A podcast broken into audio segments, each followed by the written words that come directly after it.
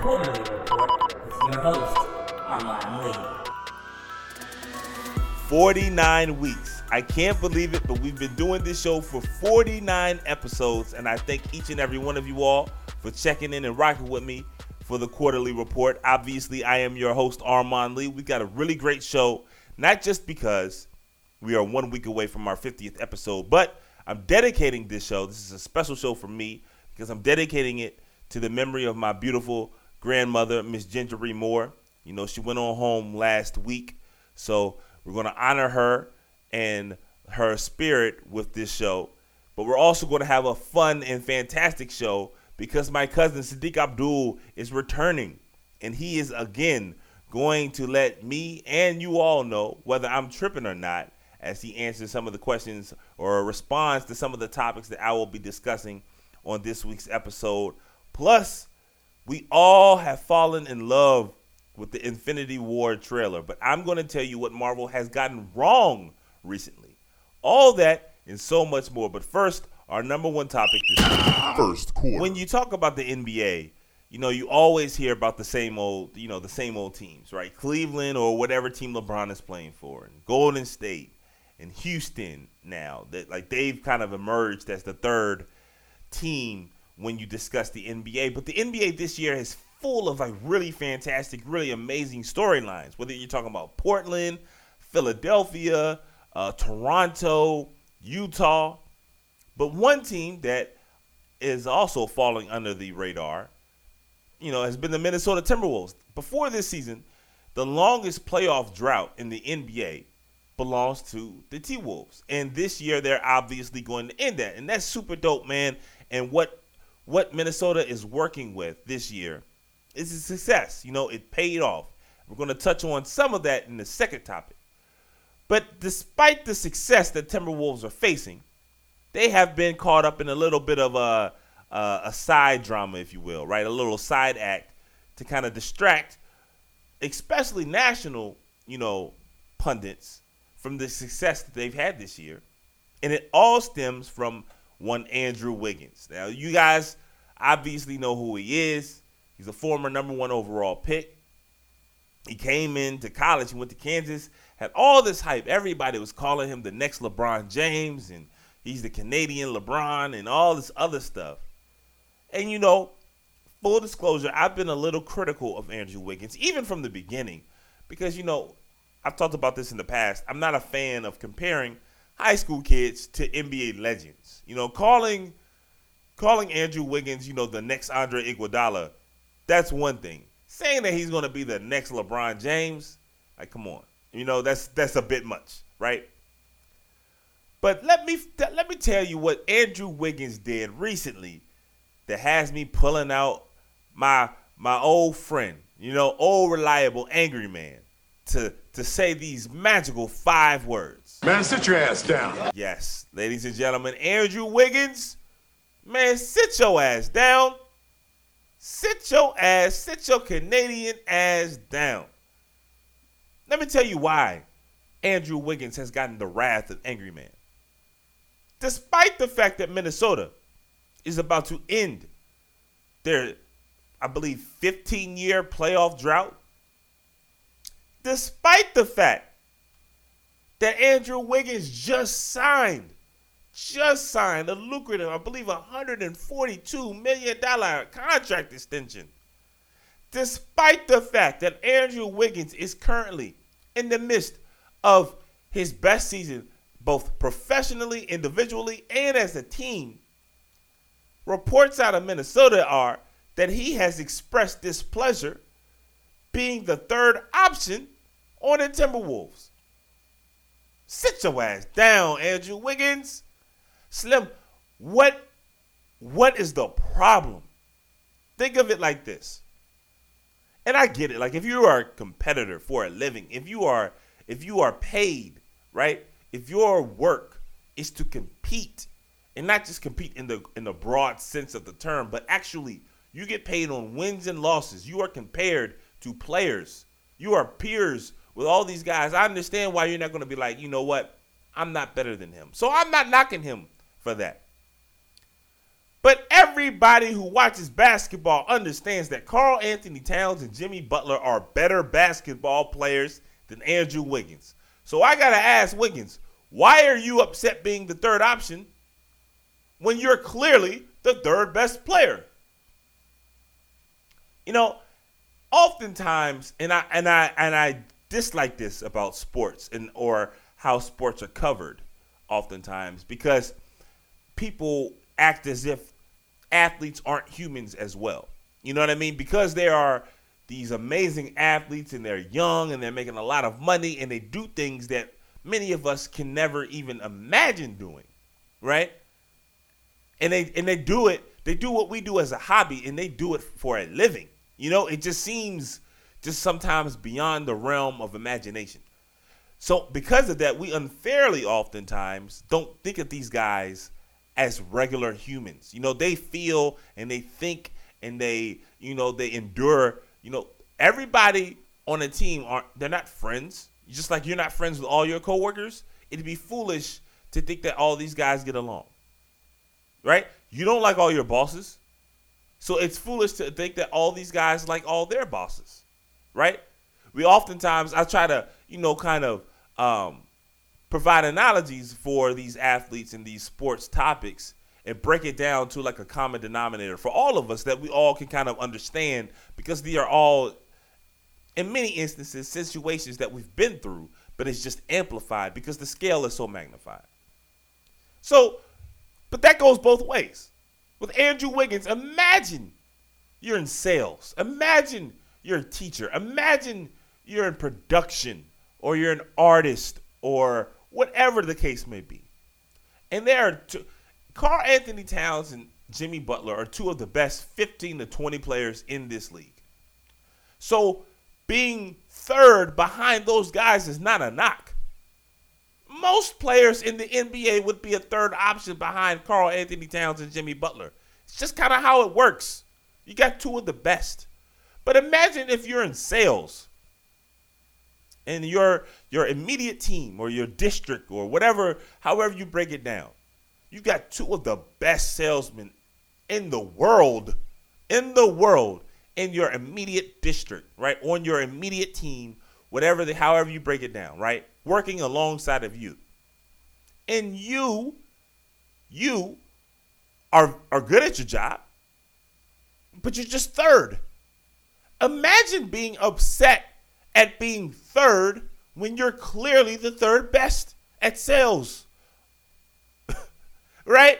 Imagine being a, a, an author who's clearly the third best author in whatever, you know, publishing uh, company that you belong to or agency that you may be in. And being upset all the while you're getting paid more than the other two. Because remember, he just signed his contract. Towns is still on the rookie deal and Jimmy got his money before the big uh, NBA TV deal. So Andrew Wiggins' deal will be paying him more than the other two. So he's getting paid more than the other two, and you're having success, the most success you've ever had as a professional. And I don't believe in coincidence. I've said this in the past. So it doesn't it doesn't escape me, right? That the moment you're a third option is the moment you start having success. Imagine that and then being upset. What the hell is wrong with Andrew Wiggins? I don't know what they do in Canada. You know, I don't know what's going on. Shout out to Drake. Shout out to Cardinal Offishall. All them dudes, man. Wayne Gretzky. What's happening? But, bro, what are you doing, Andrew Wiggins? I, I, I don't understand it on any level. On any level. You're getting paid. Look, I have to be careful because I've been critical. I don't think I, I've never been a huge fan of Andrew Wiggins. Okay, remember when he came in and everybody was talking about how on day one Andrew Wiggins would be this elite defender. We're in year four and he's still a bad defender. Okay, and you know he's young. One of the biggest mistakes I've done in terms of giving a voicing opinion or analyzing sports, and I've mentioned this before, is my criticism of Bradley Beal. Okay? Now, I wasn't wrong in the moment. If you look at Bradley Beal's first four seasons in the league, he he was underperforming. Okay, his field goal percentages was low, his turnovers were too high, his defense was below par. And I said when the Wizards gave him that contract, I was like, this is a mistake because he hasn't developed the way you would want a young player to develop. However, while my analysis of his first four seasons were spot on, my my error was projecting. And Andrew Wiggins is still young, and the problem was just because Bradley Beal was slow to develop doesn't mean that he he didn't he obviously still developed. And now he's one of the better players in the league. So of course Andrew Wiggins, despite the fact that he's had some underwhelming, you know, seasons thus far, he's still young. He's still super small. He's still super young, I should say. So I have to be careful criticizing him or projecting what I think he will end up being or becoming. Because he's still young, just like Bradley Beal, he can develop. Some guys just develop slower than others, and that's okay. Right? That's part of the bargain when you're drafting 18 year olds. It's going to happen. But damn it, just because your basketball game develops slow doesn't mean that your your common sense should. Bro, you just signed a 140 some odd million dollar contract. You're about to make the playoffs. You are you are one of the better third options in this league if you just accept that role. But Slim, you gotta know. Somebody around you has to know. If you want to take more shots than Jimmy Butler, if you want to take more shots than Karl-Anthony Towns, Slim, everybody in your life needs to tell you to shut up and sit down. Not just me. So, you know what? This is my good deed of the day. You understand? Because I enjoy watching Minnesota play in the playoffs. I enjoy it. They're fun. I remember, you know, I'm 30, I'm 35. I remember when Stephon Marbury and KG were playing in many when they were young, and that whole atmosphere, God bless the dead, with Flip Saunders. You know, that was fun seeing those fans in many go crazy. I remember KG saying it was a zoo at the Target Center at that point. It may still be called the Target Center now. So, you know, I'm excited that Minnesota, that not only do they play a fun style of basketball, but their their fans are going to be rewarded after almost 16 years, almost a decade, a decade and a half about without a playoffs. They're going to finally be rewarded, but they're going to be distracted because Andrew Wiggins is unhappy because he's rightly placed behind two guys who are better than him. Man, angry man, holla at Andrew Wiggins one more time. Man, sit your ass down. Sit your Canadian ass down. Get some hang time on your cornrows and sit down, man. Out your damn mind, bro. Ugh. All right, guys. We're going to keep the show moving. But before we do, remember, you can get in contact with the show. You can email us at quarterlyreport at gmail.com. Tweet at us at quarterly show. That's Q U A R T E R L E E show. Let me know your thoughts. Whether you agree with me in my criticism of Andrew Wiggins, or maybe you're a T Wolves fan and you love Andrew Wiggins and telling me I need to chill. Either way, I'm down. I want to hear your guys' thoughts. But you're going to continue to hear my thoughts with our second topic this week. Second quarter. Tanking is one of those few topics or theories that when you write it down or when you talk about it on paper or whatever, it makes a lot of sense. You know, the best players are drafted at the top of the draft. And the odds of getting one of the top picks are increased the more losses you have, right? So if you're not in contention of winning, you should lose as many games as you can to get the opportunity to have an increased increased opportunity to draft one of these top players, right? When just saying it or writing it down or just thinking about it, the idea makes sense. However, in application, it's just a tough sell. In fact, I have said several times on this program, and if you follow us on Twitter, you've seen my thoughts on it as well. Tanking, the more and more you actually think about it, then less and less likely it is that it makes sense. I'm not going to say that tanking never works. I don't I don't believe in speaking in absolutes. And I think at the core, at, at its core, building a team, building a team who can compete for a championship and building a team that can ultimately win a championship, all of these things are hard. They're difficult. So I will never rule out tanking, but it has to be a last resort. And the idea of tanking, it's growing. And what happens is I, I start questioning like, do people really think this thing out? Because again, when you just say it, when you talk about it, when you write it down, the idea of tanking, yeah, right? It, sure, of course, it, you, it's convincing. But where's the evidence? Here's a question to all of you pro tankers out there. And an honest question. When was the last time that tanking actually worked? Not working in terms of just getting to a playoffs, but when was the last time a team that went to a championship, that won a championship, or is consistently a 50 plus win team who advances in the playoffs routinely? When was the last time tanking worked? Because if we all think that tanking is this amazing idea, then obviously the proof is in the pudding. We get results.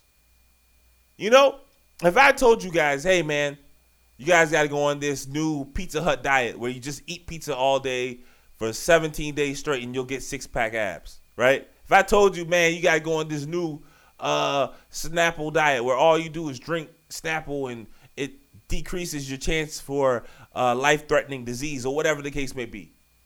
At some point, someone's going to be like, okay, let me see the results. I'm not just going to take your word for it. So, where are the results? Philadelphia. If you if if you at home said, okay, well the Sixers. The Sixers are the most recent uh, team to tank. And yes, the Sixers, their uh, style of tanking has worked. But remember, this the Sixers didn't just tank once. The Sixers went all in three years in a row of going out of their way to lose. Okay, it was so bad that the NBA had to step in and fire the guy who was the visionary.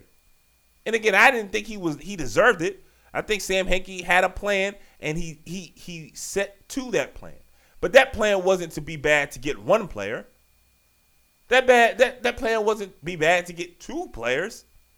He was trying to stockpile as many players who he thought were talented or had an opportunity of being amazing players so it didn't it didn't draft and beat him like okay. It wasn't okay. We'll get uh Okafor, Jahlil Okafor, okay, or Dario Saric, okay. Right? It was over and over and over again. And now, yes, it has worked out. But think about it. In the time it has taken Philadelphia to tank, or the process, if you will. Look at Toronto. Toronto was bad when Philadelphia was bad. They didn't go through a process. You know what they did? They hired one of the better GMs in the league. In Toronto, while Philadelphia was still going through the process, Toronto has already been to a conference championship and has been the third best team in the NBA all season long. Now, I don't trust Toronto as far as I can throw them, but that means something. Consistently winning 50 games, developing two All Stars. DeMar DeRozan is now one of the best players in the league. I don't know if that happens if you're going out trying to lose. Look, winning in the NBA is hard enough when you are trying to win. It is hard to win. It is hard to maintain a winning culture. It is hard to advance in the playoffs, and it is damn hard to win a championship. So now you're telling me you're going to actively try to lose? And get this, right? Let's say you tank tank to get one of the better players in the in the league, right? I don't know of another player who was as dominant, right? Who what what player coming out of college was more coveted than Anthony Davis? Anthony Davis, when he was in Kentucky, everybody knew like this guy is the real deal. Okay? We knew it. And Anthony Davis is one of the rare occurrences where he outperforms the hype Everybody was singing Anthony Davis's praises while he was in Kentucky, and he has somehow been better than advertised. How many playoff games, forget how many championships, forget how many finals appearances or conference finals appearances or playoff series wins. How many playoff games has Anthony Davis won? And what? Six seasons now? Zero. Zero. And it's not because of him. It's not him. He's one of the best players in the league. Every team in the NBA would love, would love to have Anthony Davis, and Anthony Davis would improve every single team. Golden State, you don't think they could get better? Put Anthony Davis there. Even if you took off Draymond Green, Anthony Davis makes them better. He makes every team better. And yet he can't win a playoff game. And you want to know why? Because it's not his fault, it's his team's fault. You can't actively go about losing. And remember, there are a bunch of teams trying to lose too. So you are competing to lose. And then you get the player. You get the player who actually, right? We're not talking about the guys. Imagine tanking for Anthony Bennett or Andrea Bargnani or Andrew Bogut. The idea of tanking is so is such a gamble because you can tank and the and that may just not be the right year. You know? But imagine taking and it is the right year and you actually get Anthony Davis, but it's so hard to reverse course. You are going out of your way to lose and you think just because you get a 18-year-old that that's going to change everything? Listen to how crazy that sounds. I got in a back and forth this past weekend with like a, a, a big time NBA personality on Twitter, right? I'm not to say the person's name or his Twitter handle, but I promise you, if you love the NBA and you're on Twitter, you probably have at least retweeted this guy, if not already follow him. And he was telling me about, you know, it started by him uh, quoting Rudy Gobert. The Utah Jazz are another team, right, who have gotten really good without tanking. And he quoted Rudy Gobert. Rudy Gobert was saying, you know what? We lost Gordon Hayward last year, and I'm so glad I work for an organization that is devoted to a winning culture. Meaning, he's glad that they didn't try to tank this season because they lost an all star in Gordon Hayward, right? So he, his quote was, I'm glad I play for a winning team that, pre, that appreciates a winning and tries to develop a winning culture. And this guy on Twitter quoted that tweet by saying, having a winning culture is fine, but it helps or it prevents you from having the possibility of drafting a 19 year old potential 10 time All Star. And I couldn't argue, I, I just couldn't disagree with that more. And that concept seems to be breeding, like it's growing. And it just doesn't make sense. This guy was talking about the Utah Jazz. Rudy Gobert was drafted in the 20s. Rudy Gobert is one of the best 10 to 12 players in the league. The Utah Jazz won 50 games last season and went to the second round. And guess who they drafted in last year's draft? Donovan Mitchell. Okay? Donovan Mitchell. So take just look at the, the players in the Western Conference, the young players. When I say young, I mean 24 and under. In the Western Conference, who outside of Karl Anthony Towns because I think Anthony Davis now is 25. So 24 and under. In the Western Conference, who outside of Karl Anthony Towns has a better shot at being a 10 time All Star than Donovan Mitchell? So you're basically using a team that has done it twice. Right? That winning culture in, in those games, these games that Donovan Mitchell is playing now, where they're actually fighting not just for playoff positioning, but they they could still miss the playoffs every single possession, every single screen, every dribble, every decision, every practice. All of that matters, and that helps develop a winning culture. So, five years down the line, when Rudy Gobert is like 29 and Donovan Mitchell is 27, they absolutely could be playing for a championship culture, and Donovan Mitchell could absolutely be a 10 time All Star after, after all things are said and done. So why would you dis- why would you think tanking hurts you from doing that? And obviously, like the, the response is all you can you can imagine. Oh well, the Utah Jazz, they they are a unicorn. They are the exception. Are they? Toronto, like I said, Toronto has been the third best team in the league all year long. They didn't tank to get DeMar DeRozan. They didn't tank to get Kyle Lowry the Houston Rockets. They've got the best record in the league all season long. They didn't tank to get James Harden. They didn't tank to get Chris Paul. They didn't tank to get uh, Clint Capela. The Golden State Warriors. They drafted Steph Curry with the seventh pick in the draft. You don't tank to get number seven. Nobody tanked for Steph Curry. Klay Thompson was drafted with what, the 11th pick, the 10th pick? Draymond Green was a second rounder. They didn't tank for any of their core. So what are you talking like? What are people talking about? But you when you bring up Golden State, what do they say? Oh man, they're an outlier. You can't you can't use Golden State as an example. Oh, they're an outlier. So then you ask them, okay, well, give me an example. If you are pro tank, give me an example of where it worked. And they say Philadelphia. But we've already addressed that.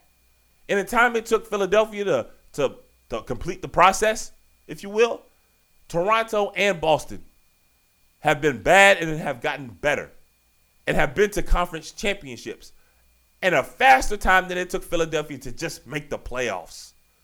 In the time it took the process to complete, Boston and Toronto rebuilt and have made the conference championship. And if any team has as bright of a future as Philadelphia, who is it? It's Boston. So don't tell me you have to tank. But let's say, okay, you say Philadelphia, that's your one. I can name you seven. Give me another one. What do they say? They say Cleveland. Okay? And ask yourself this question. Seriously. If you are a pro tanker, if you if you believe that tanking is the answer, if tanking is the way, if that's in your opinion the best way to build a championship roster, to go from bad to great, you have to tank. If that is how you feel, and you look at Cleveland as like the the beacon of that's the blueprint, and you dismiss it when someone brings up Golden State as a way not to tank. If you think Golden State is an outlier, ask yourself this question for Cleveland, and they absolutely tanked in the 2002 2003 season. They knew LeBron was coming out, going straight to the league out of high school, and they tanked for LeBron James. But ask yourself this question what's more of an outlier? What's more of a quote unquote unicorn? What's more of an exception? LeBron James, even if you are his biggest critic, at this point, no one will argue, is one of the five greatest basketball players to ever live and I am being conservative. What's more of a realistic blueprint? Draft one of the five greatest players to ever play basketball, who, just by the way, happens to be born miles outside of your city. A city that is known nationwide for their losing, not just in basketball, but in every sport that they play. They have historic losses.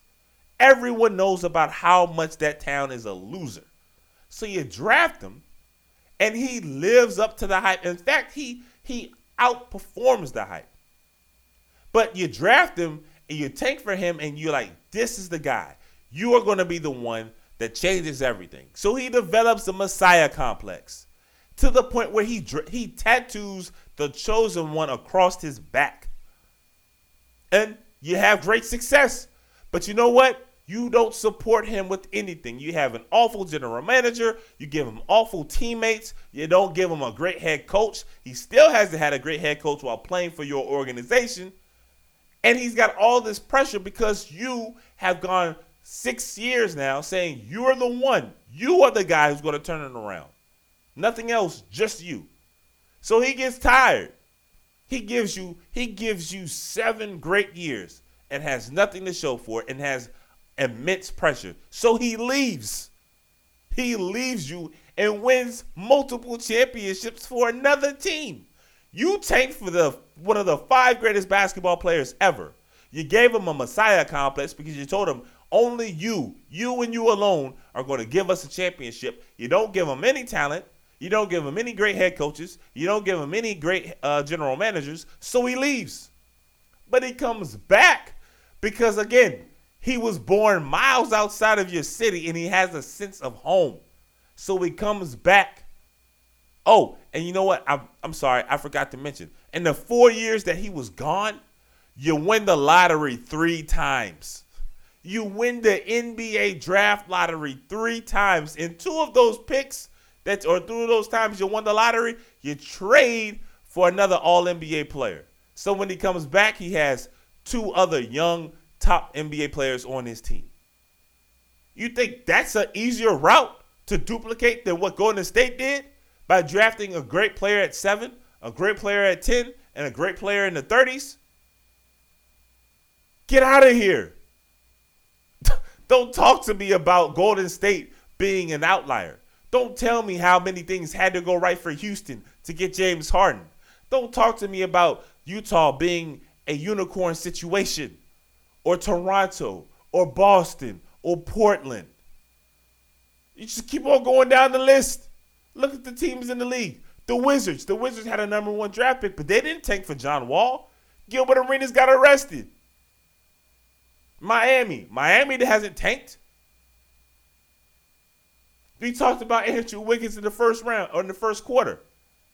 The Timberwolves got better. They got two number one picks on their team, but it's not a coincidence that the the year they finally end their drought is because they traded for a veteran. They traded for one of the best 15 players in the league. Tanking didn't help that. Jimmy Butler, who by the way was drafted in the 20s. Kawhi Leonard, drafted outside of the lottery. Rudy Gobert, Giannis Antetokounmpo. Think of the best players in this league. They either were drafted late in the first round, drafted in the second round, or they left the team that tanked to get them in free agency. Kyrie Irving, ring a bell, forced his way out of Cleveland. Chris Paul forced his way out of two teams. James Harden traded.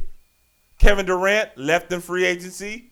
LeBron James left in free agency. You starting to you starting to pick a trend? And guess what? If you're a Pelicans fan, if you're a Bucks fan, you better start winning because those Anthony Davis and Giannis Antetokounmpo, as soon as they get a chance to leave, if you haven't built a winning culture, they're going to find one outside of their cities that they're playing in now. Don't buy the hype. If you are one of these people who think a winning culture hurts you, what are you smoking? What could you possibly think? How does how does your brain function? To quote the great Herm Edwards, you play to win the game. You could have tanked for the great one of the greatest basketball players of all time in LeBron James, and then you get mad and you burn his jersey when he leaves you because you haven't surrounded him with talent. It's hard to win in the NBA. It is even harder when you are actively trying to lose. Get your mind right, yo. It's amazing how many people think that taking is the key. That is a sucker born every minute, apparently. Man, I y'all, yeah, I was feeling that one, y'all. Cause I was going back and forth on Twitter, man. If you, I think I was on my personal account, but you gotta follow the show on Twitter. We're at Quarter-Lee, Q U A R T E R L E E Show, and I'd be going for it, man. Cause you know I just love this stuff, but we gotta we gotta have a certain level of intellect because again, the proof is in the pudding. I gave you two teams, Cleveland and Philadelphia. Where else has it worked? Because I just named you a bunch of teams currently playing right now. Oklahoma City ain't tank. They didn't tank to get Paul George. They didn't tank to get Steven Adams. They didn't tank to get Russell. The Spurs, the Spurs don't tank. When does tanking work? Let me know this. And if you come up with the answer, email me at the show, Quarter-Lee Report at gmail.com, because each and every, or every other week, I should say, we have a segment called Stoppage Time. And we're in halftime now. You heard the horn. But before we get to halftime, we're going to take a letter from one of the fans, one of the people who listen to the show. You can contact me, ask me any questions you want, give me my thoughts, or you can argue with something that I've said that you disagree with, whatever the case. I just want to hear from you guys and interact with you all because I think you guys are a part of the show. I wanted to make this a community type of atmosphere and that you guys have an active role into the show. And I really appreciate you all for checking and listening to me. And this um, letter comes from Jody from Scranton. Uh, it doesn't say the state, Scranton. I think that's what Pennsylvania, maybe it's Jersey. But uh, Jody says he has to give me a big time thank you because our advice on the show two weeks ago with my guy Troy Macker helped him win his um, or helped him currently win or lead his office tournament pool. So Jody says, Thank you guys for the tips. I took your Loyola Chicago advice, and as we stand right now, I am currently leading my work tournament pool. Hopefully, I can get this cash. Thanks again. So, Jody, shout out to you. I really appreciate. I'm glad that it worked out for you. But you know what? I'm going to take the time right now, and, I, and just allow me a, a moment to flex, if you will. Right? Just give me a little bit of time, because I don't do this, and if you don't celebrate your wins, who else will? Right? This is the 49th episode of the Quarter-Lee Report, and I love the show, man. And I'm so happy that you guys listen and interact and ride with it. But over the course of the year, because I, I you know, I you get caught up in these things, but I want y'all to know how much I how much love I got for y'all, man, and how much I really appreciate doing this thing and how much I get right. I remember one of the first episodes we did.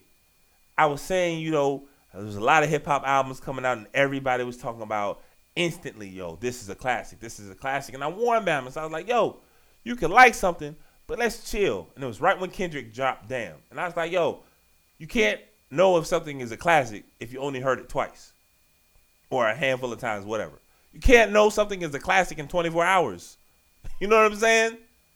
Sure enough, Damn came out, in that moment, oh, Kendrick dropped another classic, da da da da da. And I don't hate Kendrick, but how can you know something is a classic?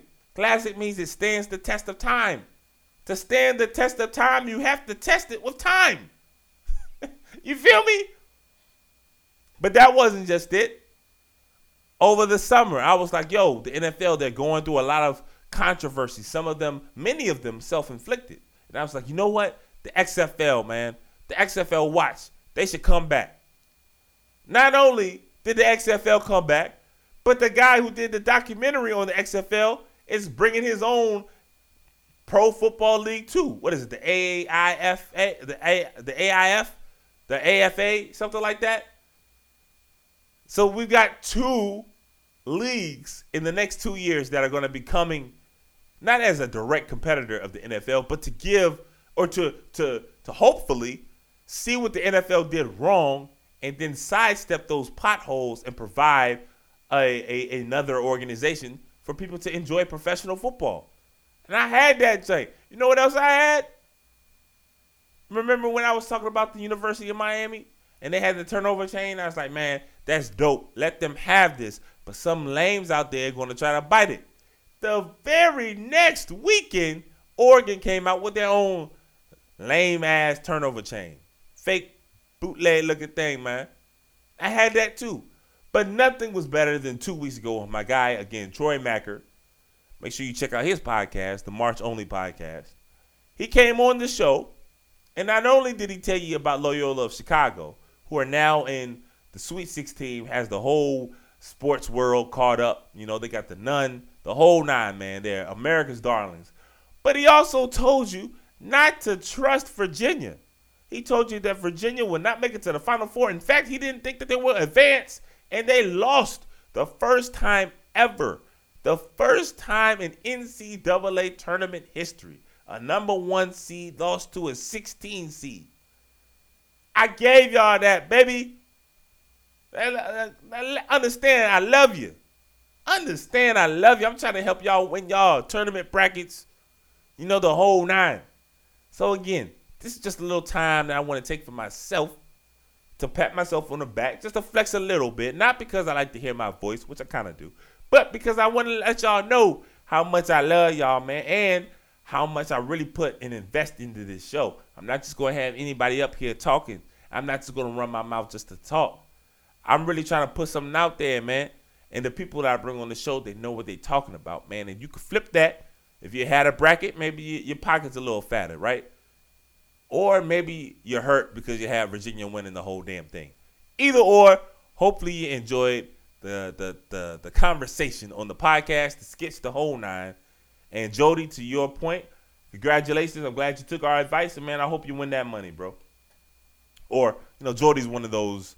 It could be either or. So Jody, I hope you win. You know. All right, guys. So that's stoppage time. And we're done with the first half of the show. So you know that means the halftime is coming up. And this week on halftime, there was a huge event on radio slash social media last week. And by the time I had already made the show, this started popping off. So I couldn't just make like I couldn't insert it into last week's show.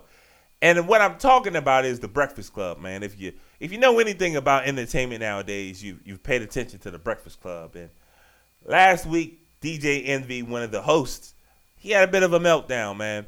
He had a meltdown at the least opportune time because Desus and Mero, y'all know, I know y'all know them, right? They got one of the better late night shows. They got a dope podcast themselves. These guys all over the place.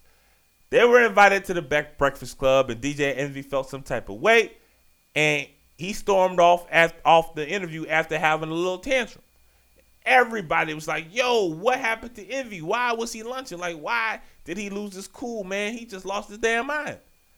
And as is the case, what I've been trying to tell you guys for months now is that when people have zero f- to give, it's not something that just happens. It's an accumulation of events. So, without further ado, let's take a deep dive into what really happened and why DJ Envy lost all of his f- on Desus and Mero. Check it out. Hello, DJ Envy. This is your central nervous system. You currently have 2 million f- to give. Enjoy. Looks like there's drama with the Breakfast Club as the extremely popular morning radio show got really personal this morning.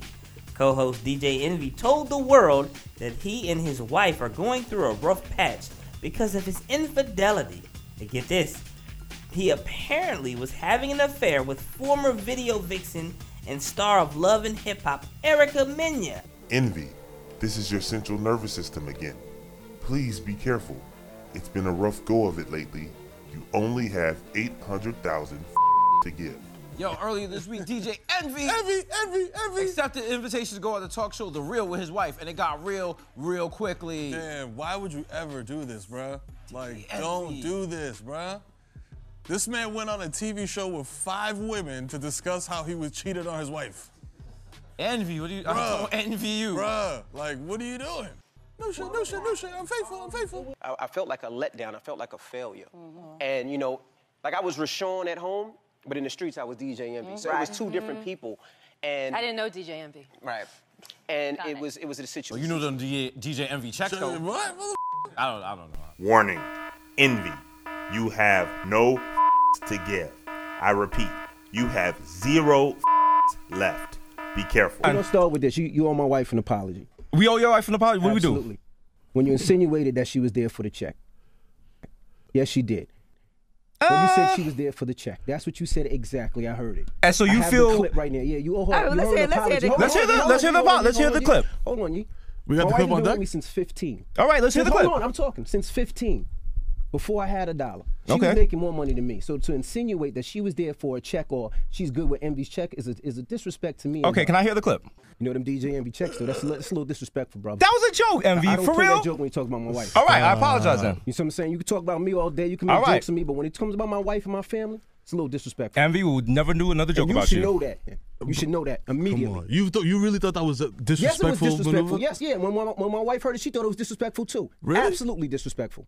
Okay, I'm sorry. I thought we was cool. I thought, we was cool, I thought that. he I was thought cool, it was too. like a jokey joke. Nah, kind it's of not thing. a jokey joke. Apologize. It's a jokey thing when you joke about All me. right. You could joke about me. I did not know that. I don't did not know that. We nothing have never had this But when it's conversation where you were like, your boundaries is here. Don't no- do this. Don't do this. We're having the conversation right now. You a telling me, and now I understand. You're telling us you're not joking. You will not Never. hear no more jokes about your family, about your kids, about you or me all day nothing. long. I All talk right. About Charlamagne. I talk about y'all. I talk about you. But I'll never bring it to your wife or kids regardless. Okay, cool. You've established that. We understand. We're claro. Boom. Everything good? Everything's good. Oh no! You just came for two of the funniest motherfuckers in the world?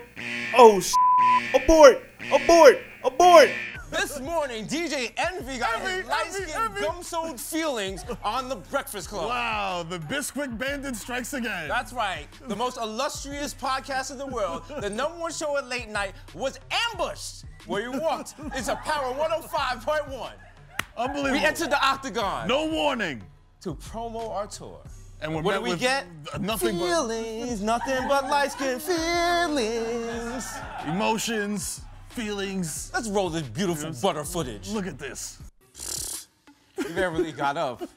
They had to use the surveillance camera angle. Wow. Yeah. Is it not used to people walking out? Are we the first people To to, the get host uh, get the out? host walk out of? You know what Out it is? here. Know what it is? He's like, yo, I'm gonna go be light skinned in my panic room. What's funny, I saw him get up and I was like, oh, it's go time? But then he just left and I was like, maybe he's getting water. But You just like you just don't leave well enough alone, bro. you see me looking out the window like, what's, what's going on now? Yo, Envy just walked out here. Please, please put the camera on Envy's chair right now. Yo! Charlamagne, you bleaching bastard. The man's walked off. Oh. The man wanted an apology, Yeah. got the apology, And still, walked off. That's it, bro. Mm. You know what happened that morning? My homie was leaving his crib and Shorty was like, you better get in their ass this morning. You better get in their ass this morning. He's like, yes, Oh, man. yes man. Yo, I'm I'm a little skeptical when it comes to like radio or television beefs, but that junk was so hilarious, man. And you know the whole thing is like all of this started with Envy doing his wife dirty and then having having her come on television promoting whatever. Like you can't jump out there and be like in the public eye. You know what I'm saying? We all get sensitive about certain things. And I get them if you want, yo, don't talk about my wife. But Slim, that was not the way to go about it. You make your show is huge. You walk up off the set and then you give them the last word. Oh my goodness. DJ Envy single-handedly setting y'all light-skinned Bama's back. Klay Thompson, Barack Obama, Odell Beckham, everybody was moving y'all forward, man. And with one one move, one swipe, y'all back to square one, man. Shout out to Al B. Sure's Unibrow. All right, y'all, but that was halftime, man. we going to keep it moving.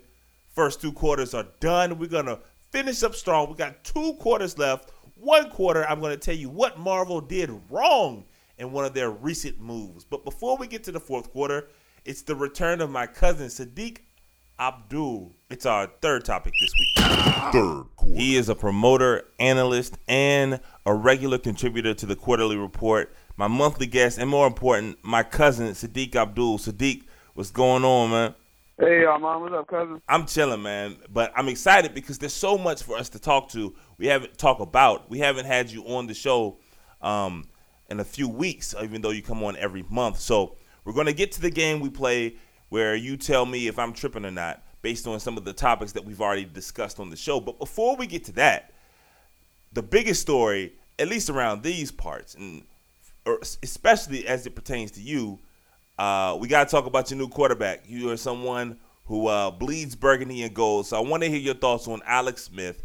Um, last week I said I believe he and Kirk Cousins are around the same tier. You know what I mean? Like they're around the same place in terms of the full NFL quarterback spectrum. It doesn't mean that they're equals. It doesn't mean that they do the same. They have the same strengths and weaknesses. But overall, I believe they're on the same tier. So I, w- I want to hear your thoughts if you agree with me on that. And number two, I guess, how do you feel having Alex Smith in, and how do you feel now after this entire long quarterback saga as it relates to Kirk Cousins? Now that it's over, how do you feel heading into this upcoming season? All right, right to get to, I'm gonna get to the A part first. First, I'm happy to have Alex here, even if it's on a like kind of like a a rent a quarterback type of situation, maybe like a two year deal. You know, he's been here for two years or you know three years, anything like that. I'm okay with that. But um, to say that they're on the same tier, I would agree with that in a sense because basically, I look at I look at quarterbacks at like like three different tiers. You know, you got the elite ones where it's only really about four to six of them in the in NFL. That way they could just flat out, even if they're injured, they could flat out like put a team on their back. You know, you got the Drew Breeses. Because I mean, I mean, other than like okay, Kirk went to Minnesota, but let's be real, Minnesota doesn't even win a game without that miracle play because Drew Brees brought that team back in the fourth quarter. Right. You know, they had the lead by one point before that miracle play. So I mean, there's certain play, there's certain quarterbacks that are elite. So there's only about four to six elite quarterbacks.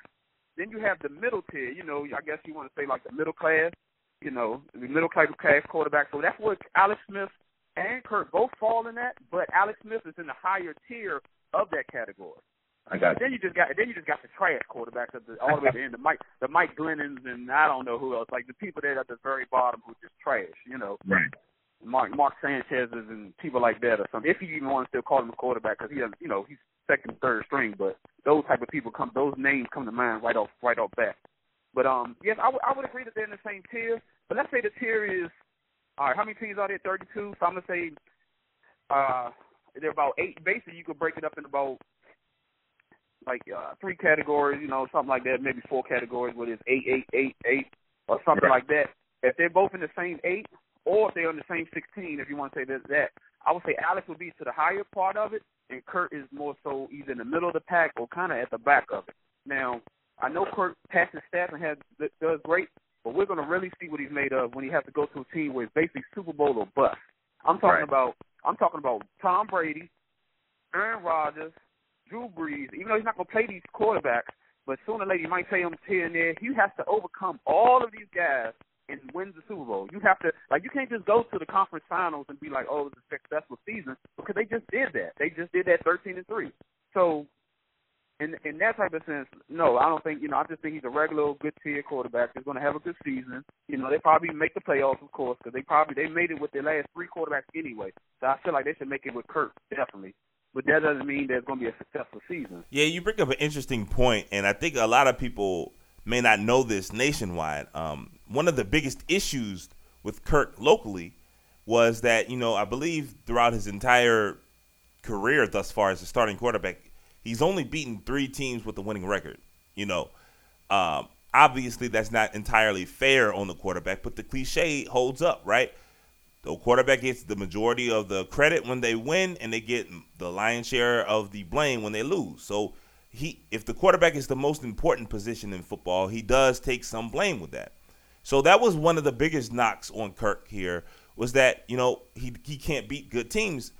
And what people fail to remember is Minnesota they have a, a number one a division winning record now. So not only will they have to play Aaron Rodgers twice, a healthy, motivated Aaron Rodgers twice, but you're going to have to play the Rams. Uh, you're going to I, I don't even remember who won the South. You're going to have to play the Eagles and whoever they have in the AFC this year. So he's to it's sink or swim for him, and that we're to find out that pressure is to hit Kirk really early this upcoming season. Once again, guys, I'm joined with my cousin making his monthly appearance on the Quarter-Lee Report, Saadiq Abdul. Uh, so, Deek, you know, when you're on, we started doing this game where I talk about a certain or a few topics to begin the show, and then you come on and let me know if I'm tripping or not. So earlier in the show, I kind of uh, let some frustration out at the direction of Andrew Wiggins. And for those of you who may not have heard, Wiggins, um, despite the fact that Minnesota is having their most successful season in over a decade, despite the fact that they're going to end the li- the longest playoff drought in the NBA, and despite the fact that Aaron, Andrew Wiggins just signed a lucrative 140 some odd million dollar contract, making him the highest paid player currently, when his contract kicks in on the T Wolves. He's upset that he's a third option, even though it's clear uh, Karl-Anthony Towns and Jimmy Butler are better than him. So I, I'm just like I don't understand what's wrong with him. I don't understand that train of thought, and he's actually going to do himself more harm than good. Am I tripping for being this harsh on Andrew Wiggins? Oh uh, no, I'm gonna say uh, I think he's tripping. Okay, uh, now forget you or, or or how the game is going. I'm gonna say he's tripping because truthfully, first off, he, this is where I say this: the young guys actually either their family structure or their friends or their um their advisors or anybody in their corner sometimes have to just tell them you know straight out and truthfully what's going on. Because Right. sometimes you you shouldn't you shouldn't have yes men around you or people that's always oh you the best you the best. No it's not you know and nothing's wrong with okay like you said they're about to break the playoff drought. It's okay to be a third option on a winning team for the very first for the very first time and I it's not gonna and that's the thing people got to have vision and they got to got to have foresight to see that you're not it's not going to be this way forever. You know, Yeah. first off, Jimmy is what about 28, maybe 27, Yeah. something like that. I'm not sure exactly. 28, 29. Mm-hmm. Yeah, and then the way Thibodeau plays people, plays them plays minutes. Jimmy's actually going is more so like 35, 36. Yeah, yeah, yeah. You know, Jimmy. So he has to. So he has to uh, embrace this right now. You know, and take, make the playoffs. Enjoy it. It's okay being a third. You know, third option.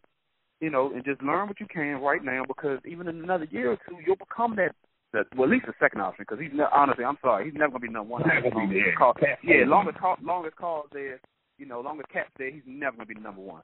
But Right. it's okay. It's okay to be the number two. You know, there's nothing wrong with being even the number two, and he'll be the number two in another year or two because Jimmy alone is that type of uh, teammate that doesn't mind passing the torch. And actually, they were struggling at the beginning of the season because Jimmy was trying to find his way. Jimmy was the one who came in and, and, and attempted to be the third option.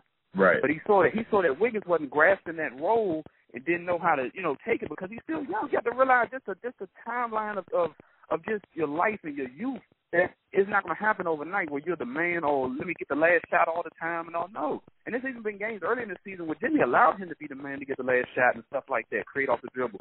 But you got to realize nothing's wrong with being a third option on a playoff team that has not made the playoffs is forever. It's a growing process. Just it's okay. Live with the growing process, and that's what people, like I stated a couple of seconds ago, people in his corner have to tell him that. Yeah, I couldn't agree with you more. I mean, you know, and, and and to think about it, Andrew Wiggins, if he really pushed himself and applied himself, he's a, if a third option. You should be eating. You should be killing. Like you'd be one of the best third options in the league, right? So instead of complaining that man, I'm the third option, I'm behind these two guys, two guys who probably make all NBA teams, mind you.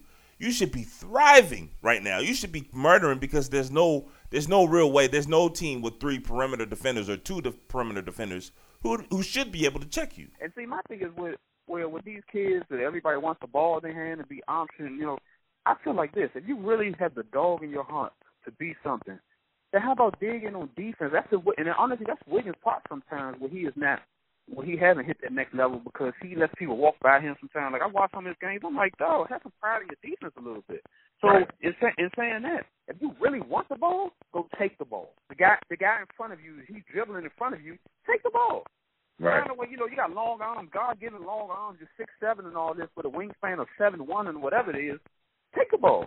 Simple as that. Dig in and say, you know what, I want this ball. And once you steal it, you, that's another opportunity, one more opportunity for you to dribble it down and get yourself a layup or a dunk on the fast break because you wanted that ball. As simple as that. So if you want to be the number one option, show that you want to be the number one option. Once again, I'm joined by promoter, sports analyst, and of course my cousin Saadiq Abdul. We're going over a wide range of sports topics, and currently he's in the midst of telling me if I'm tripping or not on some of the topics I've already talked about thus far during the podcast. So I I have my head on straight. I'm not tripping as it pertains to Andrew Wiggins, but let's move it even forward a little bit.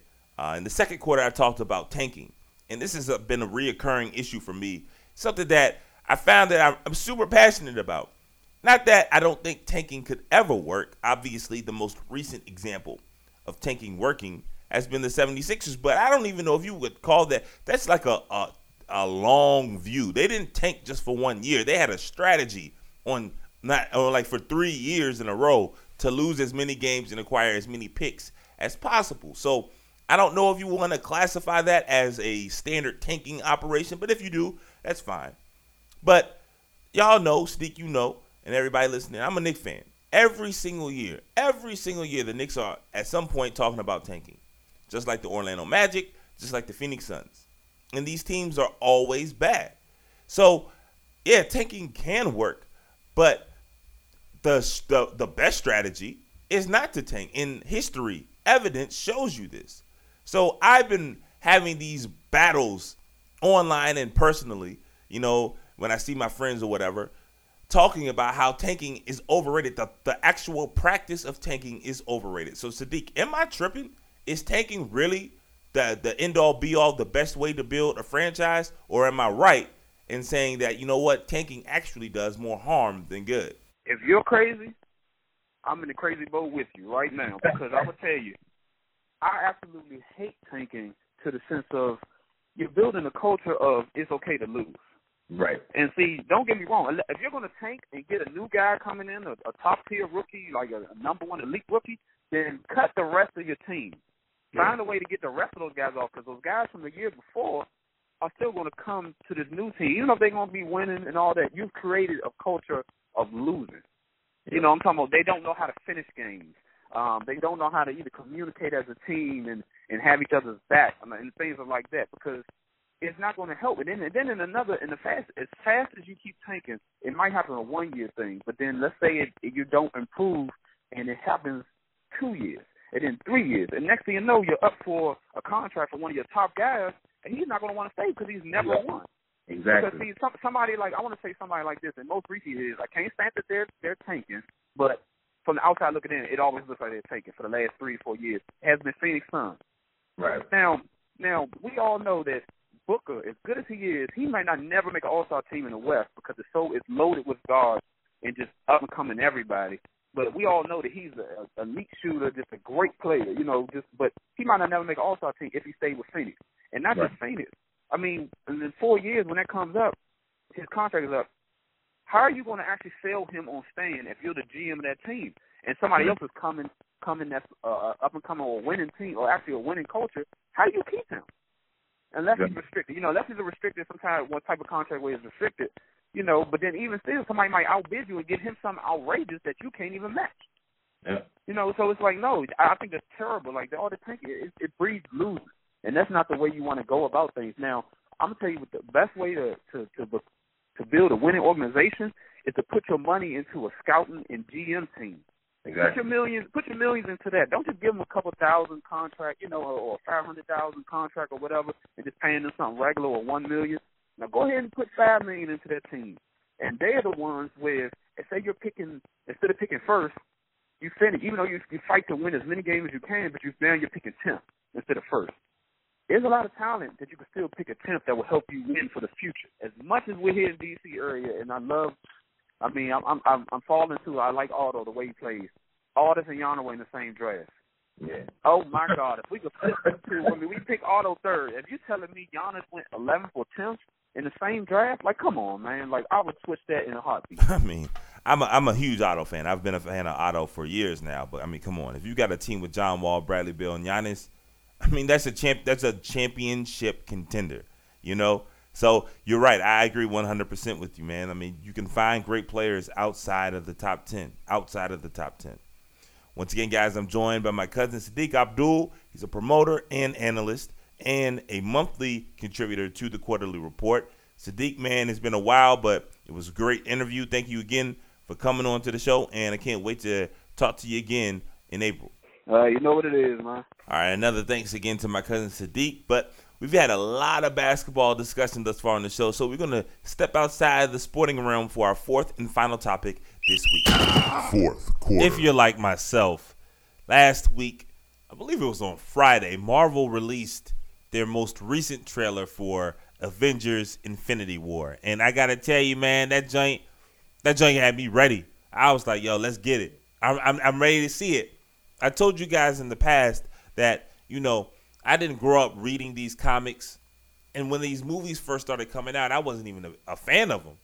But recently, man, and, and it's genius the way they string all these movies together. So if you see a few of them that you like, you're kind of already immersed into the the overall theme, like the plot line.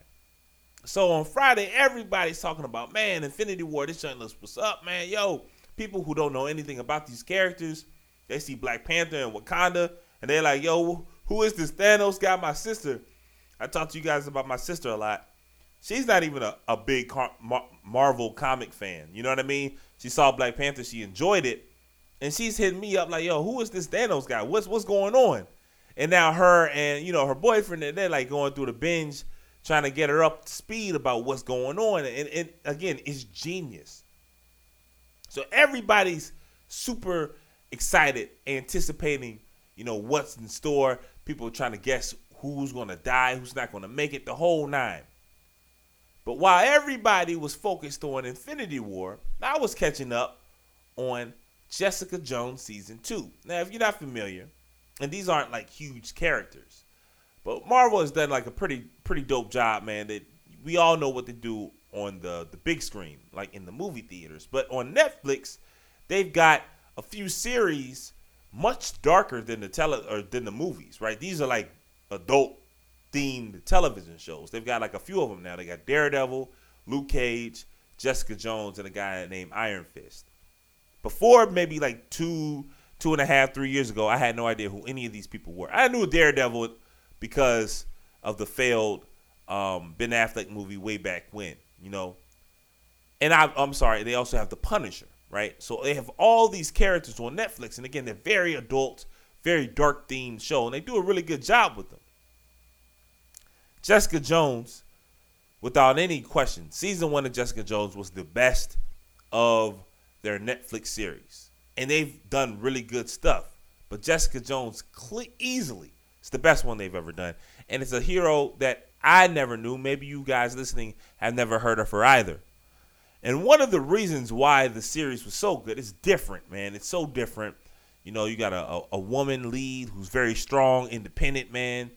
Um, they, they they talk about really dark issues, stuff that the movies will never even touch. But one of the biggest things, the biggest reasons why this show was so good was their villain.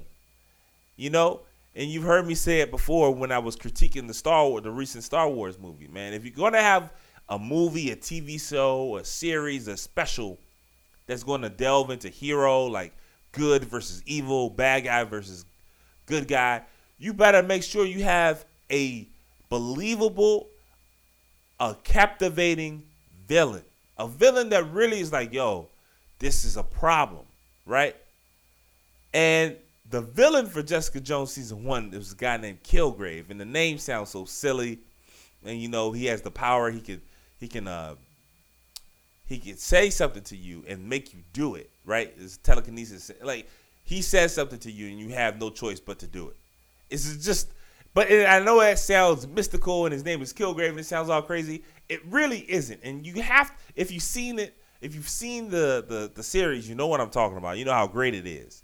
If you haven't, you, I, I promise you, if you watch the first episode, you're gonna be kind of hooked. It's really that good. And he was, I am not being hyperbolic when I say this. He is the greatest villain ever, in my opinion, without question. Not, uh, not just Marvel. You know, I'm not talking about just Killmonger and Vulture and Loki. I'm not just talking about superhero movies. I'm not talking about the Joker and whomever. I'm talking about if you want to talk about any villain, No Country for Old Men, Anton Chigurh. It's one of my favorite movies of all time. Anton Chigurh was one of the dopest villains of all time. Kilgrave was better than him. I'm not sizing it. It's just a an amazing. It's just such a dope villain, and that is what in part is what separates Jessica Jones season one from all the other Netflix series, but it also separates it from some of the movies. You know, I talked about it when uh, my guy Mark Moore was here a few weeks back, and I was like, the more recent of the Marvel films, the reason I feel that they're so much better is because that their villains are so much better. There's a legit conflict, a legit threat. And my favorite Marvel movie, Civil War, they went to a whole nother level where, yeah, there was an antagonist, but he was like uh, a secondary role. The main conflict wasn't because of the quote unquote villain in, in Captain America Civil War. The main ca- conflict was between the two heroes and just how they had different beliefs. They saw things differently, different ideals, which is the case in most conflicts that happen in everyday life. But with Kilgrave, he wasn't for trying to have world domination. He wasn't trying to, you know, uh, start a revolution. He was a self-centered guy who, by having some type of disease, essentially, or virus, had this gift that was kind of strengthened by his parents and his upbringing. And he was so self-centered because his parents left him, you know, that he just turned into this this evil. And you know what? There are parts of the series that you actually are you like him, maybe even feel for him a bit, but then you remember some of the evil, and I mean he was truly evil. Some of the evil things he did. And it's evil where it's not like, you know, he's trying to, you know, steal a country's money. You know, it's nothing like on that large of a scale. He wasn't that large of a scale villain. He was a very small time villain, but did things that hit close to home because it's real. It's like, yo, this guy is really just an awful person. But it was charismatic. He had humor. All the all the boxes that you want from a villain, he checked them off, while still being absolutely evil. But this is the thing where they failed. Spoiler alert: they killed Kilgrave in the first season. you can't. How do you have a great villain and kill him off?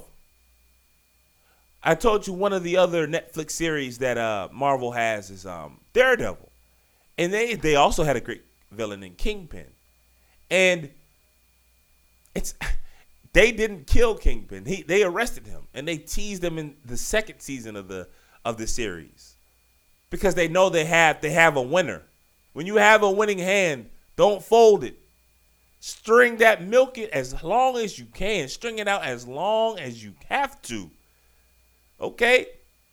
I mean, when when you're talking about the best villains in Marvel's history, you obviously I said Kilgrave is the greatest villain ever.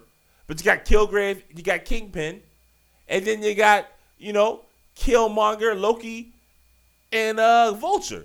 That's five. That's five of them, right? Two fifths are dead. you know, they killed off Killmonger and they killed off Kilgrave. Like, I guess don't have kill in your name because you won't make it. Then I'm just thinking to myself, like, well, so I'm watching season two, and I'm not going to spoil anything with that because it, I think it just came out like maybe a month ago or so. But I remember talking to Mark years ago after I finished watching season one of Jessica Jones, and I'm telling them, I'm like, they're going to have a problem because she beat this guy by herself. Kilgrave, I'm speaking about. She toppled the best villain I had ever seen. So what what could you possibly do to top that? If you have a second season, what is going to be believable that makes you think that she can't she can't outdo like she'll be in trouble? What could possibly happen that make you worry that the that the you know the hero, right, the lead character will be in some trouble? because she already topped the the A number one, the A one villain, and she killed him by herself, no help. So when you're when you're when you're making these type of things, is like that's something important to think about because if if there's not if you if you knock if you climb Mount Everest on your first try, there's not going to be a worry about you trying to climb, you know, the 15th greatest mountain of all. You know what I mean? Like there's there's no concern now. And I remember speaking this to my guy Mark uh, some years ago, and I was like, I, they're going to have a problem, and that's one of the issues. It's the, the central issue, really, of what kind of halts season two. and, and and as the writer, you could tell they they knew it because again, I'm not going to spoil anything, but the antagonist in season two is completely different. Like the whole the whole arc of the season two is just completely different. There isn't. It's not a, a standard good versus evil storyline. And you know, I salute them. They tried, but they failed because of a mistake. Killing Kilgrave was an absolute mistake. Just like in Luke Cage, Mahershala Ali. He's a superstar now, man. He's an Oscar award winner. He's going to be the face of the third season of True Detective. He was Cottonmouth in Luke Cage, and they killed him. And they killed him halfway through the season. And if you've seen Luke Cage, the first half of the season is far greater than the second half. And I don't believe in coincidence. You guys have heard me say this time and time again. I don't think it's a coincidence that the series takes a dive the moment they kill Cottonmouth. The moment they killed him off, and I'm just thinking, who made this idea? Marvel has a hard time making great villains. They just have. Think of all the early, all the early Marvel films. Who was the who was the villain that you was like, oh, this guy was good? Like Loki is the only one, and, and that's the reason they can't they haven't killed Loki yet. He's been in like four movies now. you know, and they've been milking the Loki cow as long as they could, and God bless them. But you've got characters that they've created that are far better, and you kill them after 13 episodes. You kill off Killmonger. Oh, so as much as Marvel got right with the Infinity War trailer, as much as they've gotten right recently with their movies and building all this momentum and all this anticipation for these next two Avengers films and whatever phase, what phase three, phase four, whatever the hell we at, they've done all that right. But on a lesser level, especially with, I mean, these Netflix series again. If you haven't checked them out, I, I really I couldn't recommend them more if you like this type of stuff. And again, even if you find yourself not really a big fan of superhero movies and all this other stuff, these Netflix film, these Netflix series are very dark. You know, they talk about some real stuff. It's gory, graphic, the whole nine, man. It's not. It's not. You're not gonna see Captain America running around in tights. It's nothing. Like, it's nothing like that. It's real, real dark, and they're very good. And season one of Jessica Jones is amazing, and it's amazing primarily, in my opinion, because of its villain and what Jessica Jones and all the people she's rocking with, what they have to do, why they are legitimately fearful. All of them are are afraid for good reason. And you kill them. You kill the golden goose. I guess you can't win them all. But I absolutely am trying to kill every and win every single episode and win all of you guys' hearts and appreciation with each and every show that we do each and every Thursday. I'm so appreciative for all of you all listening, checking in, rocking with me. Again, make sure you get in contact with me and the show on all the different platforms that we have. You can email me at quarterlyreport at gmail.com. You can tweet me at quarterly show on Twitter. Again, that's quarterly, Q U A R T E R L E E show. We're now on Stitcher. So if you listen to the podcast, you don't like iTunes, Apple, Google Play, whatever the case may be, Spotify, if those aren't your speed, head on over to Stitcher. Tell your friends we're on Stitcher, Spotify, Apple Podcast, Google Play, all over. Wherever you get your podcast, you can find the Quarter-Lee Report.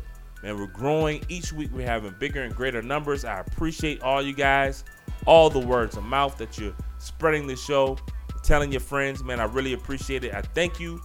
And I can't believe it. Next week, it's going to be our 50th episode. I can't wait. I hope that you guys join me next week, next Thursday, on the Quarter-Lee Report.